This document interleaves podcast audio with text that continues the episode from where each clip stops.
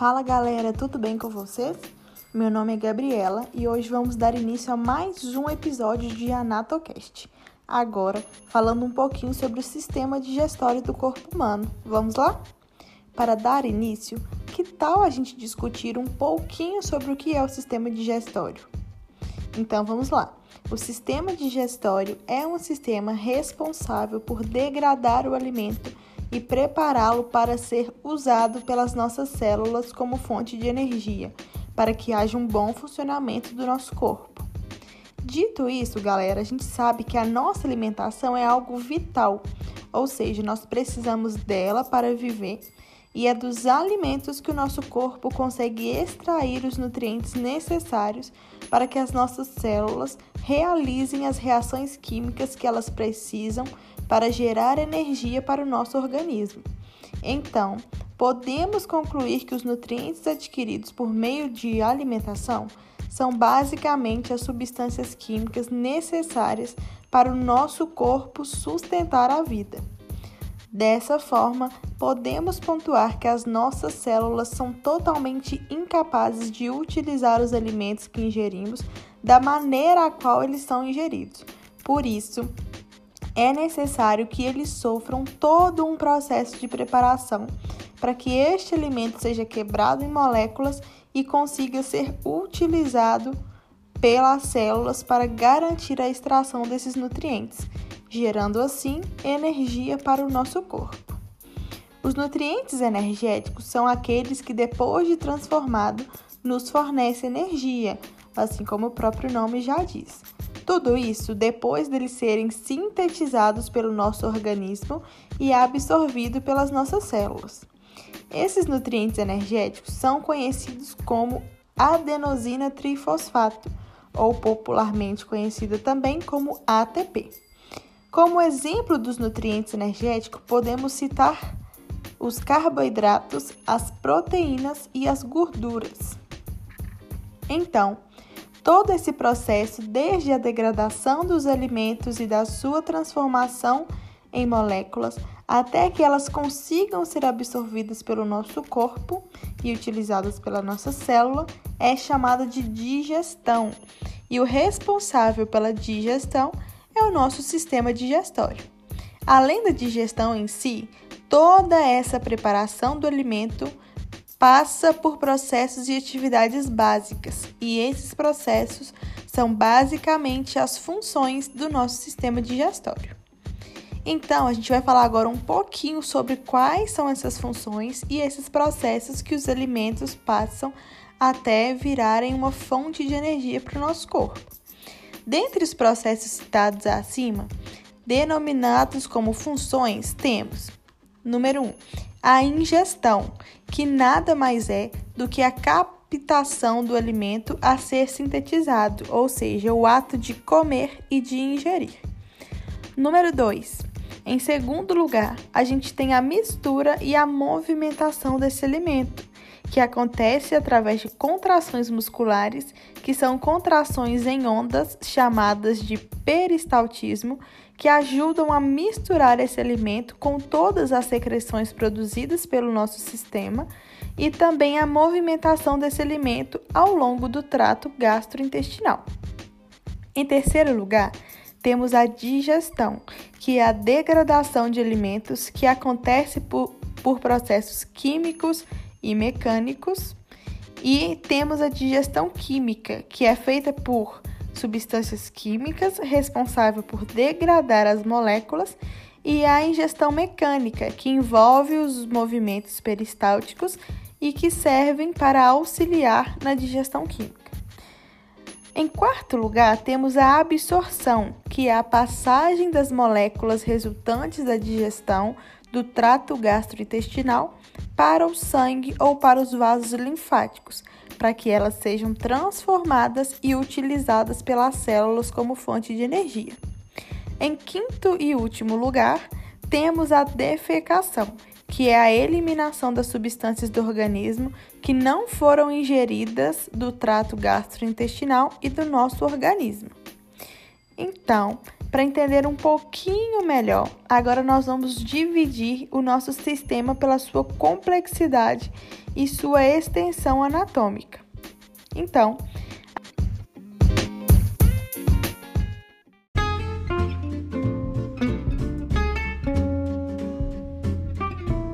Então, anatômica e funcionalmente falando, o sistema digestório pode ser dividido em duas partes, que são elas: o trato gastrointestinal e os órgãos anexos, também chamados de órgãos acessórios. Então, para a gente entender um pouquinho melhor e conseguirmos visualizar mentalmente, vamos colocar que o trato gastrointestinal é um tubo contínuo de aproximadamente 9 metros que começa da nossa boca e termina no ânus. Os órgãos que fazem parte do trato são a boca, a faringe, o esôfago e o estômago, que fazem parte do trato superior, e o intestino delgado e o intestino grosso, que fazem parte do trato inferior. Os órgãos anexos e as estruturas acessórias desse sistema incluem os dentes, a língua, as glândulas salivares, o fígado, a vesícula biliar e o pâncreas. E aí, tá tudo bem? Espero que todos estejam entendendo nossa dinâmica e esse conteúdo importantíssimo. Para finalizar nossa introdução, vamos falar agora um pouquinho da parte histológica do nosso sistema digestório. O trato gastrointestinal é formado por quatro camadas de tecido, e essas camadas se sobrepõem como se fossem camadas de cebolas.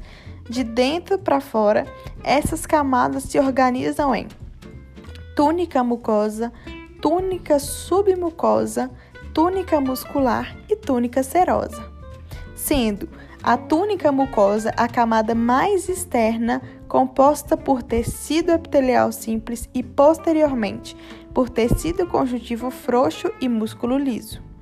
Essa camada faz contato direto com o meio interno do trato gastrointestinal e tem contato com os alimentos que passam por ele. A camada submucosa é formada por tecido conjuntivo frouxo e é responsável por unir a túnica mucosa à túnica muscular.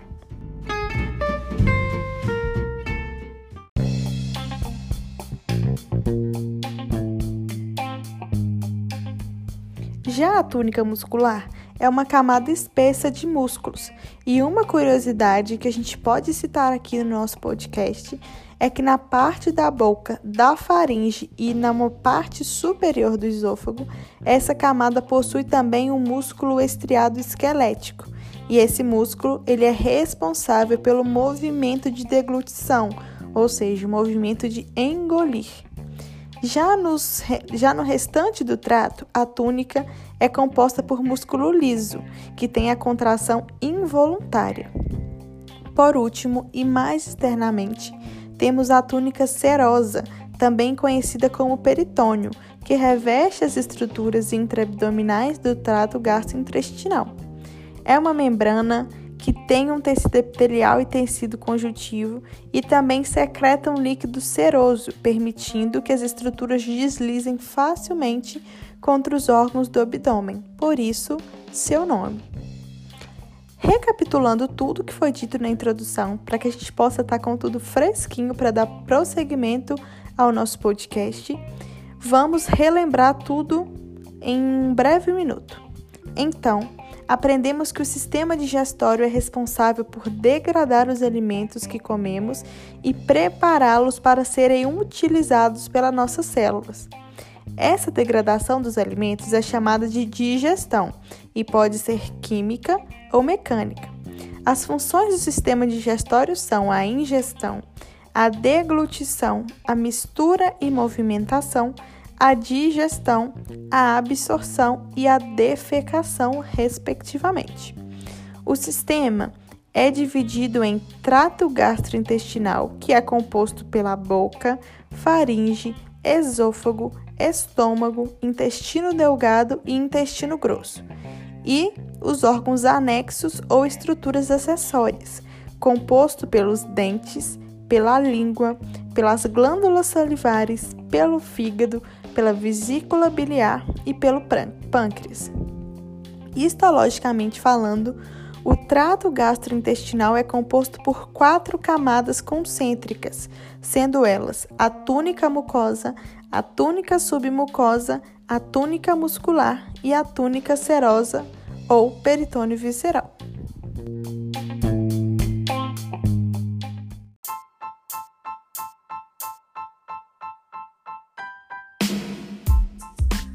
Agora que você já entendeu um pouco mais sobre o sistema digestório, vamos falar sobre o trato gastrointestinal.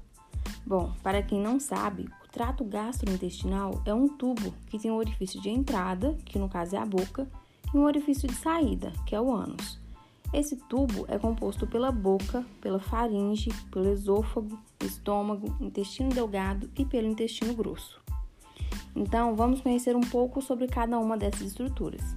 Primeiramente, vamos falar sobre a boca, que é também conhecida pelo nome de cavidade bucal. Ela é a via de entrada para o nosso trato gastrointestinal, a qual contém estruturas importantíssimas que auxiliam no processo digestivo. Essas estruturas tão importantes são os dentes, que estão presentes no processo da mastigação, fazendo com que os alimentos sejam triturados e estejam preparados para chegar no estômago. A língua, que também auxilia nesse processo de mastigação, ajudando a movimentar o bolo alimentar dentro da nossa cavidade bucal, fazendo com que esse alimento seja misturado com a saliva. Além disso, a língua tem um papel fundamental no processo de deglutição do alimento, sem contar que é ela, né, a responsável pelo nosso paladar. E por último, mas não menos importante, as glândulas salivares, que produzem e secretam a nossa saliva e que ajuda a umidificar e a começar a digerir esse alimento. Depois de todo esse processo, ao passar pela cavidade bucal, esse alimento passará pela faringe, que também é um tubo dividido em nasofaringe, orofaringe e laringofaringe. Porém, como o alimento vem da boca, ele não passará pela nasofaringe, ele passará apenas pela orofaringe e pela laringofaringe. No sistema digestório, a faringe tem participação no processo de deglutição, que é esse encaminhamento do alimento da boca até o estômago. Agora que o alimento já passou pela boca e pela faringe, ele irá passar pelo esôfago e conduzirá até o estômago. Mas de que forma? Bom, isso ocorre através de movimentos de contrações musculares, que são contrações em ondas, que chamamos de peristaltismo. Esses movimentos peristálticos irão empurrar o alimento deglutido por todo o esôfago até que ele chegue ao estômago, e caso você ainda não saiba, o esôfago tem início na laringofaringe, desce atravessando o músculo diafragma através de um orifício chamado hiato esofágico e termina na parte superior do estômago, na região chamada esfíncter esofágico inferior. Depois desse longo processo, chegamos ao estômago, que é uma dilatação do tubo digestivo que está localizado na região superior esquerda da cavidade abdominal bem abaixo do músculo diafragma. O estômago recebe o alimento que está vindo do esôfago e depois ele encaminha esse alimento para o duodeno. Quando o estômago está vazio, a gente pode observar pregas na sua túnica mucosa, que chamamos de pregas gástricas. Além disso, no estômago também possui diversas células que secretam substâncias que, em conjunto, são chamadas de suco gástrico. É no estômago que os alimentos digeridos são misturados com as secreções gástricas e isso ocorre através de vigorosas contrações, que advêm principalmente do seu terço inferior, e conforme ele vai se movimentando, o alimento vai sendo misturado com o suco gástrico. Essas contrações ajudam também a quebrar o alimento em partículas menores, e essa quebra e essa mistura com o suco gástrico faz com que esse alimento se transforme em um líquido, que a gente chama de quimo, e então ele passa do estômago para o duodeno.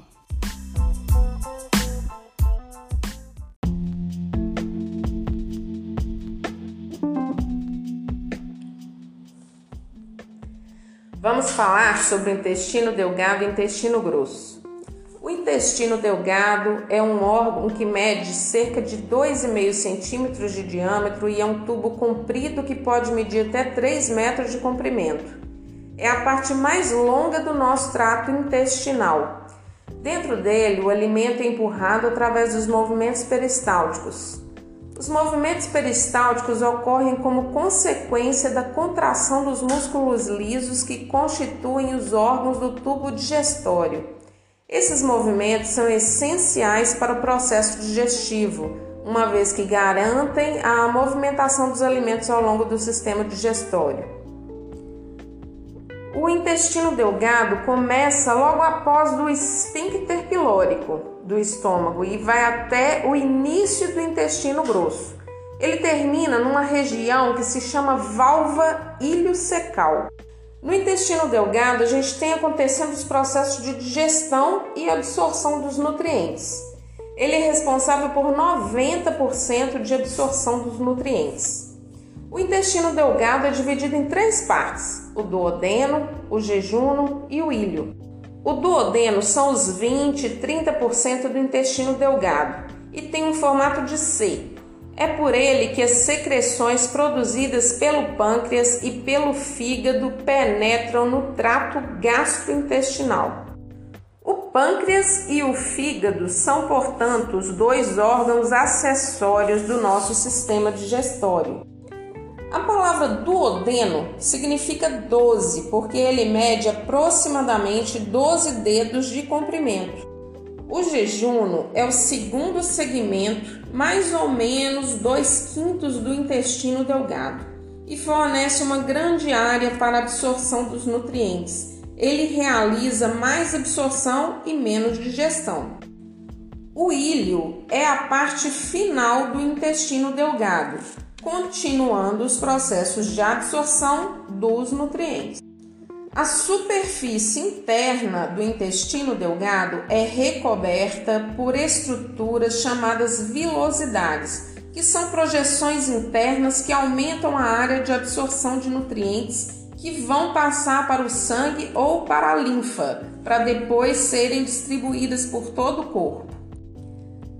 Além das vilosidades, as próprias células que revestem o epitélio do intestino delgado possuem microvilosidades, que são projeções como se fossem as vilosidades microscópicas na própria célula. São células absorventes que absorvem os nutrientes. Outras células presentes no intestino delgado são as células caliciformes que são células produtoras de muco, as células de Panay, que produzem uma enzima antibactericida e são capazes de realizar fagocitose e são importantes para regular a produção microbiana do intestino. As células granulares basais secretam três hormônios. São eles: a secretina, a colecistoquinina e o peptídeo inibitório gástrico. Esses hormônios regulam o funcionamento, lentificando o processo de passagem do alimento do estômago para o intestino delgado, para que haja tempo suficiente para a digestão. Todas as secreções produzidas pelo intestino delgado recebem o nome de suco entérico. O suco entérico é formado por água, muco e enzimas intestinais que digerem as substâncias. As peptidases, a maltase, a sacarase e a lactase. O intestino grosso é a última parte do trato gastrointestinal. O intestino grosso mede cerca de 6,5 centímetros de diâmetro e por isso é chamado de grosso em comparação com o intestino delgado e mede um metro e meio de comprimento aproximadamente. Ele se inicia a partir do ilho, que é parte final do intestino delgado, e vai até o ânus. Ele é dividido em quatro partes: o seco, o colo, o reto e o canal anal. O seco é a porção inicial do intestino grosso que recebe o restante do quimo que veio do intestino delgado. O colo é onde ocorre a absorção de água e sais minerais. O colo se divide em quatro partes: ascendente, transverso, descendente e sigmoide. O reto se localiza logo após o colo sigmoide e é seguido pelo canal anal, que é a parte terminal do trato gastrointestinal. A parede interna do intestino grosso não possui vilosidades como o intestino delgado, mas possui muitas células absorventes que vão atuar na absorção, principalmente de água. As células caliciformes serão responsáveis pela produção de muco que irá lubrificar a parte interna do intestino grosso. No intestino grosso não são produzidas enzimas e o restante da digestão fica a cargo das bactérias que degradam os aminoácidos restantes. Quando o quimo permanece no intestino grosso por 3 a 10 horas, ele vai se tornando sólido ou semissólido pela absorção da água. Agora ele fica conhecido como bolo fecal ou fezes que serão eliminadas pelo ânus.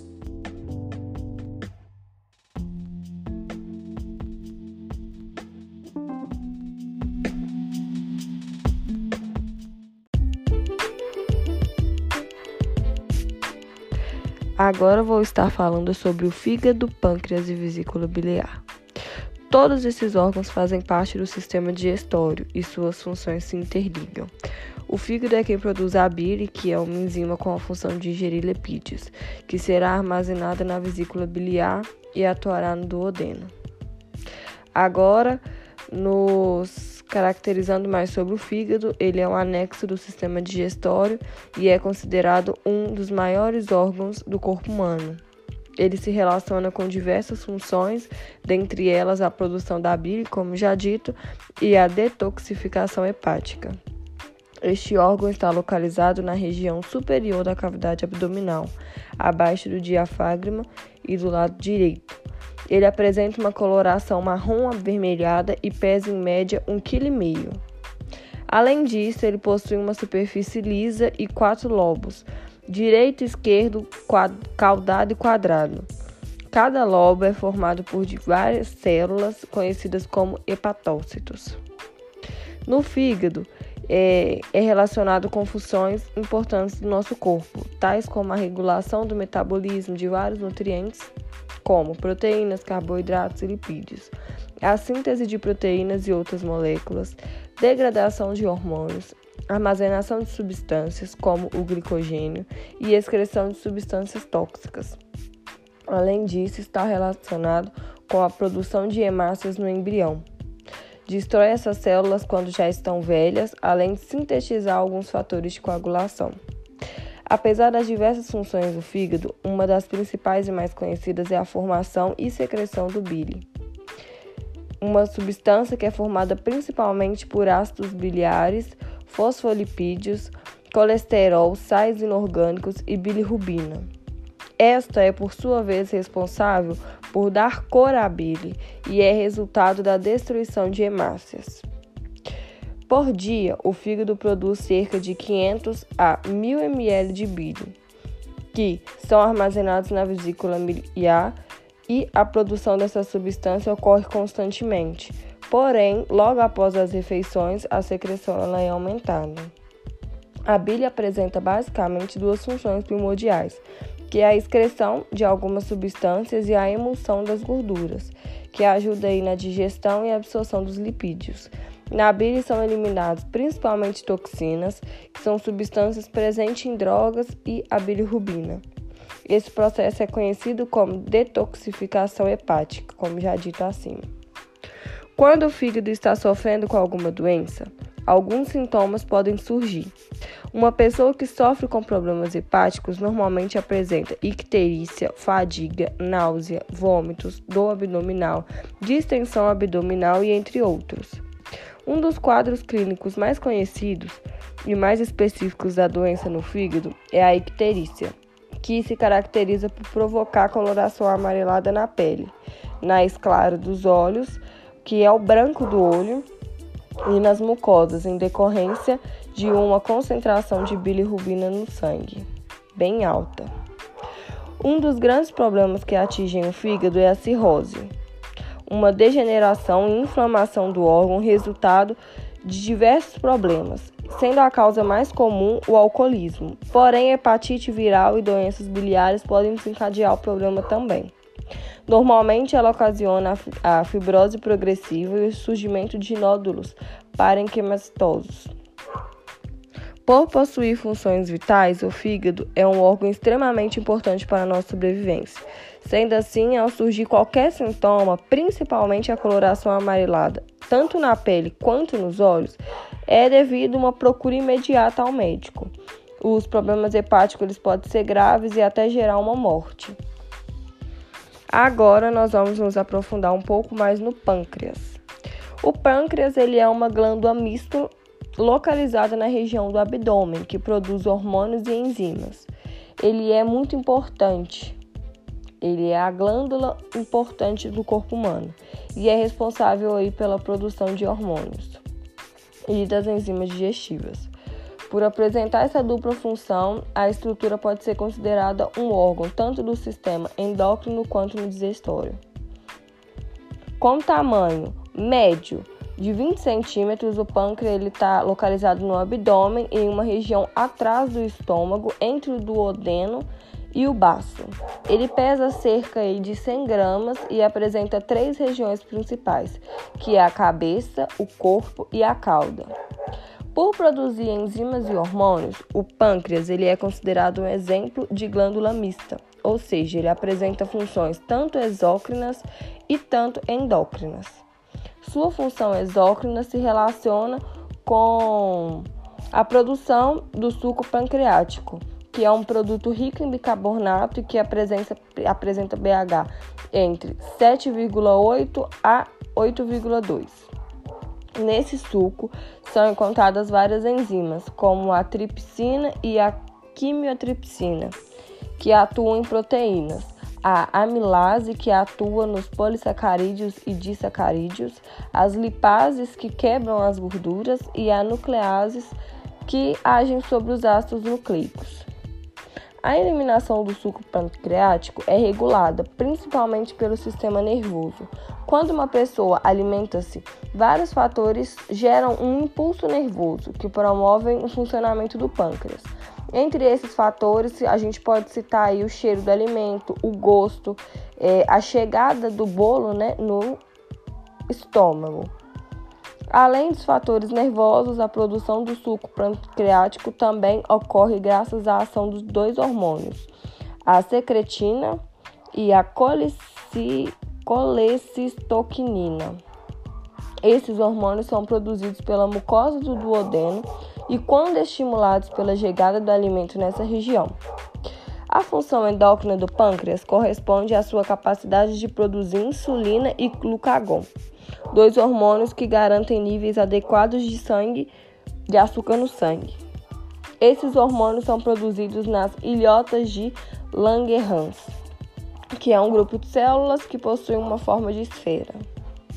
O pâncreas ele pode ser atingido por várias doenças, tais como a pancreatite, adenocarcinoma e diabetes tipo 1.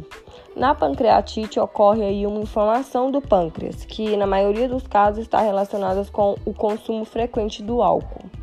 Os principais sintomas são as dores abdominais, os vômitos, mal-estar e o emagrecimento. Os adenocarcinomas, eles são tumores que surgem no tecido glandular do pâncreas. São mais comuns após os 60 anos e provocam a perca do apetite, dores abdominais, fraqueza, emagrecimento, tontura, diarreia.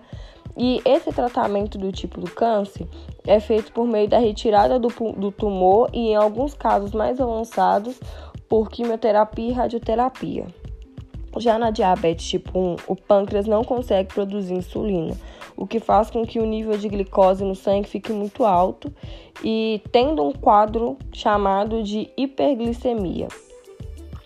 A pouca produção do hormônio ocorre em razão do ataque do sistema imunológico à célula beta, um grupo de células das ilhotas de Langerhans responsáveis pela produção de insulina. E aí o paciente provavelmente ele vai ter que manter aí um cuidado, né, é, com a insulina e evitando certos tipos de alimento. Agora vamos estar falando um pouco mais sobre a vesícula biliar. A vesícula biliar ela é um órgão que em formato de pera e ele faz parte do sistema digestório também, que é localizado em cima do fígado, na parte superior direita do abdômen, e tem como função principal concentrar e excretar a bile, sendo armazená-la também. Ela é constituída por colesterol, sal biliar, pigmentos biliares, imunoglobulinas e água. Alguns problemas podem interferir no funcionamento da vesícula biliar, como a pedra na vesícula ou a presença de pólipos, e causar sintomas como dores intensas do lado direito da barriga, febre ou até mesmo pele amarelada.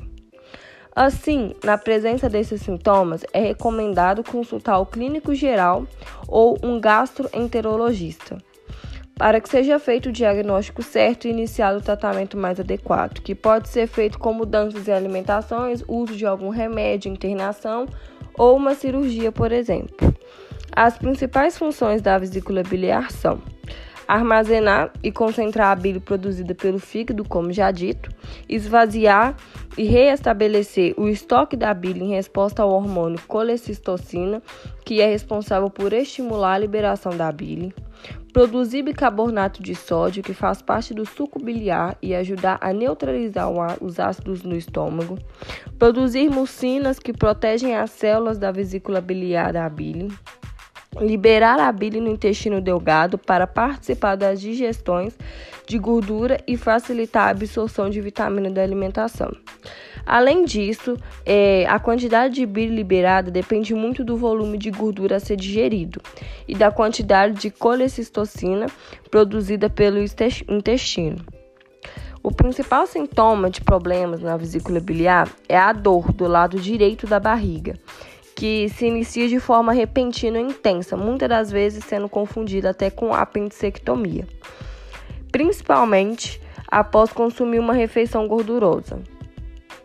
Outros sintomas que também podem surgir e indicar problemas nas vesículas são perda de apetite, dor no estômago que irradia para costelas, para as costas e o restante do abdômen, sensação de mal-estar geral, náusea, inchaço de barriga, excesso de gás, vômito, suores, pele amarelada e a febre.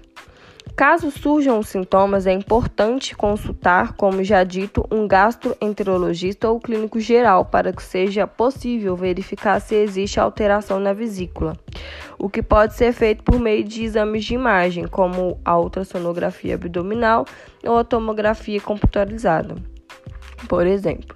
Dessa forma, é possível confirmar o diagnóstico e identificar a causa e iniciar o tratamento mais adequado. Os principais problemas que podem afetar a vesícula biliar incluem pedra na vesícula, vesícula preguiçosa, pólipos na vesícula, colecistite, refluxo biliar e câncer de vesícula biliar.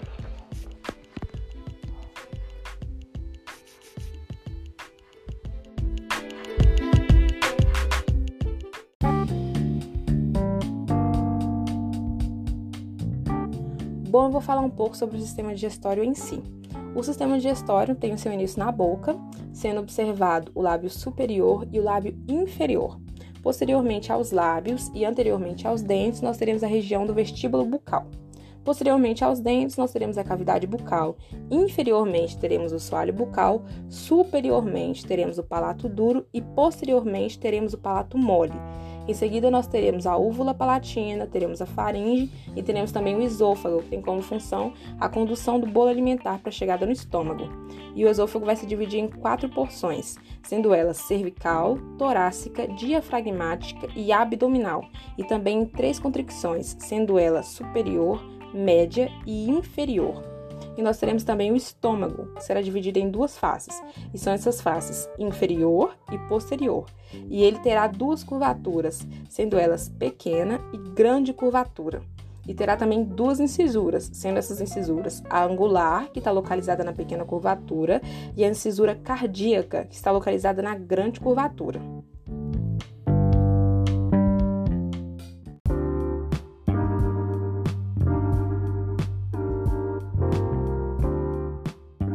Bom, e posteriormente ao estômago, nós teremos o intestino delgado, sendo a sua primeira porção o duodendo, que possuirá quatro porções, que serão elas superior, descendente, horizontal e ascendente, sendo a sua porção descendente a mais importante, porque ela contém duas papilas, sendo elas papila duodenal maior e duodenal menor. Do lado esquerdo, nós teremos o jejuno, próximo ao baço, e do lado inferior direito, nós teremos o íleo, próximo à região de junção entre os intestinos delgado e o intestino grosso. E entre o jejuno e o íleo, nós teremos a chamada região de transição. Posteriormente, nós teremos o intestino grosso, que faz junção com o intestino delgado através da válvula iliocecal.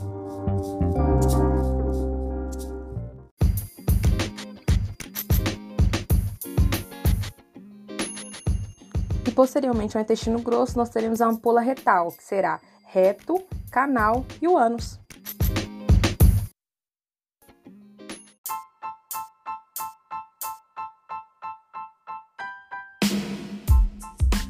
Agora eu vou apresentar para vocês de forma rápida 20 patologias comuns do sistema digestório. A primeira é a cirrose hepática. Na cirrose, um tecido fibroso substitui o tecido hepático normal, bloqueando o fluxo sanguíneo através do órgão e impedindo que o fígado exerça suas funções como deveria. A segunda é a colelitíase, que é a presença de cálculos na vesícula biliar, as famosas pedras na vesícula. Os cálculos biliares se formam quando o líquido armazenado na vesícula biliar se cristaliza em um material semelhante a uma pequena pedra. A terceira é a constipação, que se refere a uma condição em que a frequência de evacuações é baixa, com fezes frequentemente endurecidas e secas.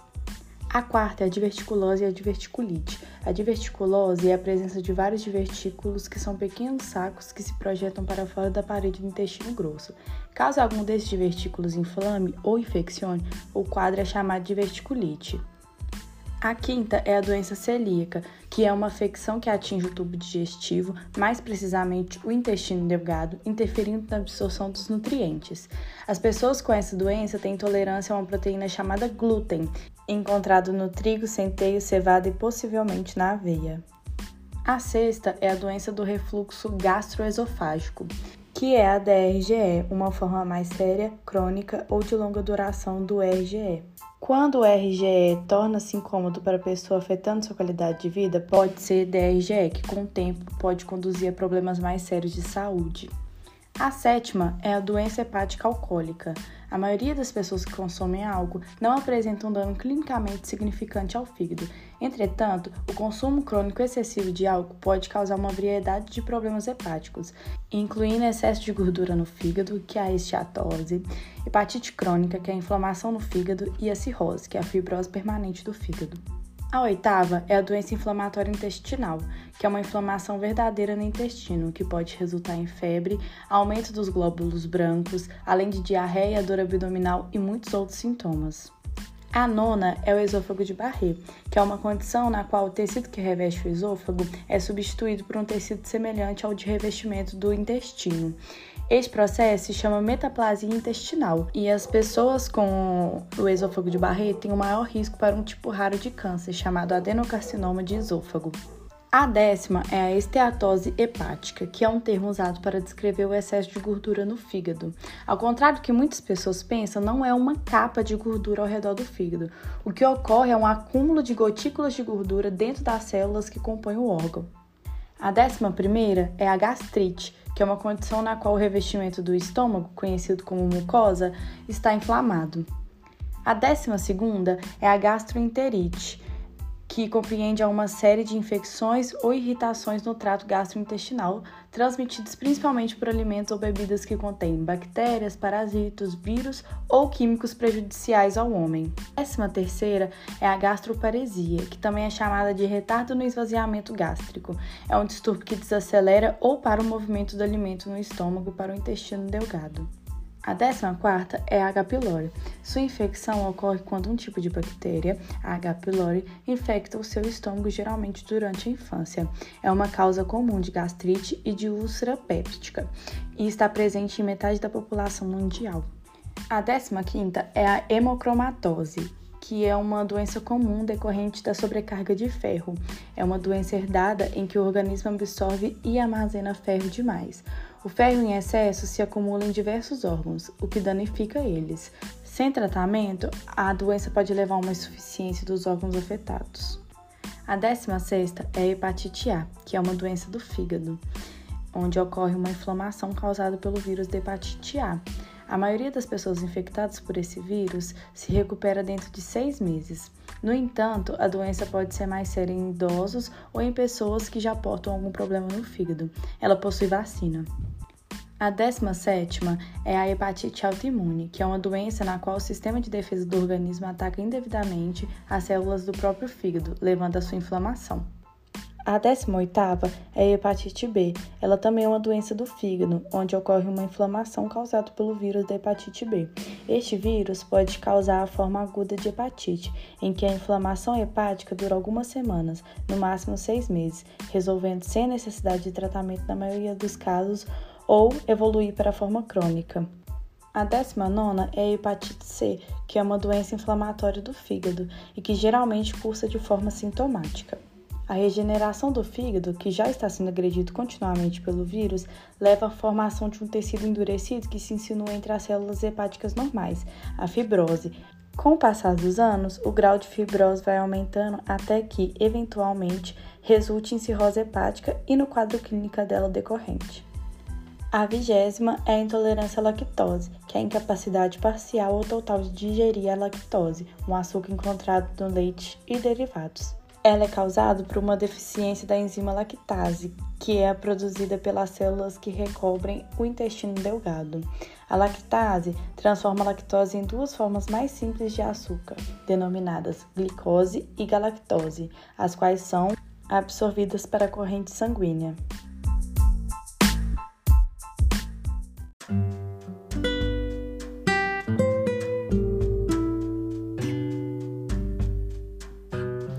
Este foi o nosso podcast sobre sistema digestório. Esperamos que vocês tenham compreendido e que ele acrescente bastante no seu conhecimento. Muito obrigado por nos acompanhar até aqui.